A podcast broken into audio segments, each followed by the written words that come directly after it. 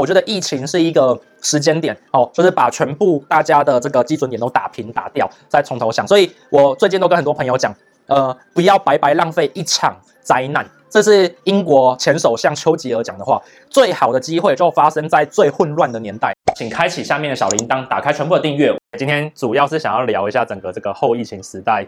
的职场可以怎么操作，以及就是社群还有一些趋势。疫情的关系，很多人需要快速的做数位升级、数位转型。那其实有很多的老板都撑得很辛苦，就也发现到，就其实有蛮多的工作者哦，大家都其实蛮彷徨的，下一步不知道该怎么办。所以觉得今天这主题可以来聊聊。这次疫情呢，是帮助大家很快速的去做整体的呃数位升级，以及并且去检视自己的能力。商业模式，然后还有自己的过去的很多的事情，因为因为疫情的关系，这是一个黑天鹅嘛，冲击下来了之后，其实呃谁有能力哦，或者是呢以前做的事情扎不扎实际，在这件事情就立刻可以看出来，所以我觉得这反而是一个机会。如果你在这一次的疫情过程当中，你发现到自己可能是受灾户，那也没关系，这代表说，诶。至少现在早点发现呐、啊，赶快调整就好。那如果这次疫情发现到说，哎，自己是受灾户，但还活得下去，那就要赶快去做一些转型哦。所以其实，呃，我认为我自己是认为这是，呃，这是一个老天爷给大家的一个考验啊，去做一个转换。所以大家都可以好好想一想。有点想叫老板停工，但又觉得没收入有点两难。如果说你的职业真的一定要非得面对面才能够提供服务的话，那你自己又会有点担心的话，那其实要做好一个防护，就跟老板去做一些讨论。但有没有可能是可以提出来说，诶，现在这个职业有没有办法是转成线上的方式去做处理呢？所以这个时候大家就是要花脑袋去想哦，就是你能够转换你原本的价值变成线上的吗？我我举一个例子来讲，其实我已经蛮长一段时间都是在线上会议的。对，因为我很怕，就是见的人很多，所以那个其实危险风因子就很高，所以我尽可能都把我们全部的业务转成线上。但纵使这样子，我还是有很多的一些客户，他还是会希望可以面对面的。那那个时候呢，当然，呃，就看我能够提供怎样的价值。如果他觉得一定要见到我才有价值的话，那就代表我可能还要再增加一些其他的能力，去看看能不能是用远端的方法增加价值。那我还是有要去面对面的时候，这是其实是没办法的。所以要去想一下，你现在手边的这个工作，它有没有呃。呃，透过远端或透过虚拟的方法，还可以持续提供价值。我觉得现在这是一个很棒很棒的一个时机点，这就是所谓的数位升级跟数位转型的。所以其实可以透过在这段时间内，你们也可以去想想手边有的技能、手边有的事业，它能不能把它虚拟化哦。做运输的话，运输说真的，我觉得目前是最伟大的职业。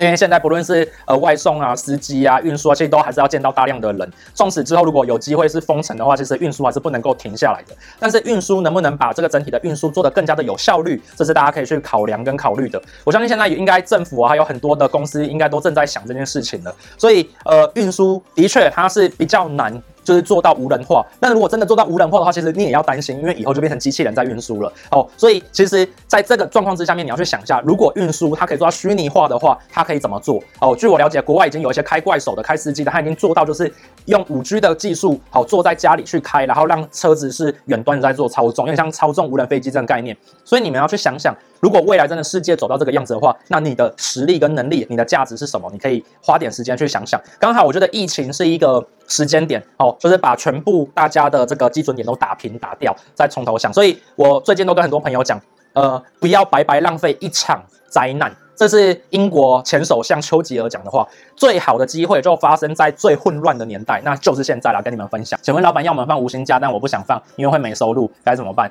说实在的，每一个老板呢，他其实都有他困苦的地方。就像我们认识很多的老板，他真的有机会是撑不下去的。对，那如果说真的要放无薪假的话，首先你要去想的，在放无薪假之前。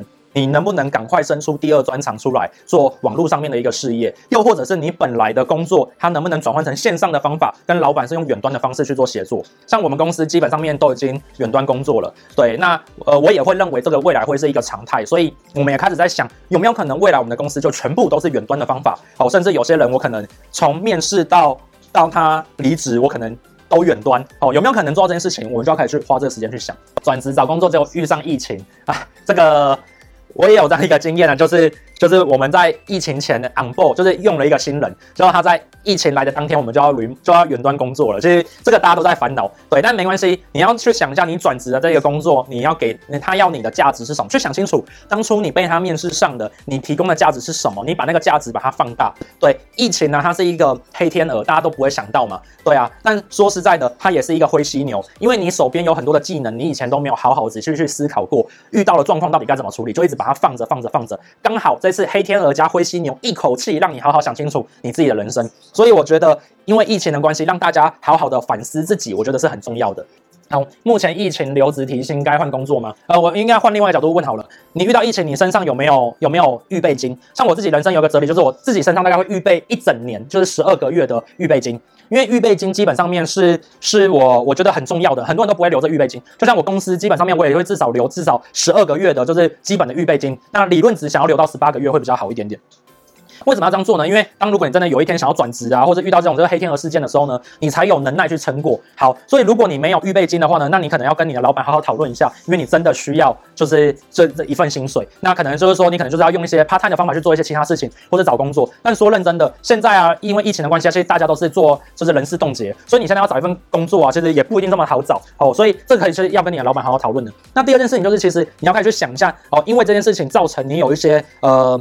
以前没有想到过的事情，你要不要也开始要培养一些你的第二专长出来？举个例子来讲，如果现在你很会做呃一些美工的东西啊，或是美术的东西、设计的东西啊，其实你现在就可以可以做一些简单一些小结案，或者说呢，你可以做一些简单的一些外包的事情就开始处理。所以人生呢、都是遇到了困难你才会想解法。那我觉得这是很合乎道理的。那我自己人生有一个哲理，就是我生于忧患，死于安乐。所以啊，我在我太平盛世的时候，我就会告诉我自己讲说，不行，我要趁着现在没什么事情的时候，赶快补足一些什么东西出来。也跟大家分享，就是如果你想要。听到更多这种就是职场的实战攻略的话呢，都可以去购买，就是我的职场实战攻略马克凡读书，里面会用书本的形式呢，把我职场的想法，不论在管理、在创业、在向上管理、在同事之间的互动、在整个专案计划、在整个的呃目标管理、在整个时间管理上面，我都会做类似这样的事。也要跟大家分享，就是疫情啊，这些大家要好好照顾自己的身体哦。那我觉得也刚好就是给大家是一个反思，给大家是一个反思，都可以想想自己，想想家人，想想自己的朋友。那也因为疫情的关系呢，导致这么呃密集的人口呢，需要开始去做一个调动调整，很多。产业都很多空缺都会跑出来，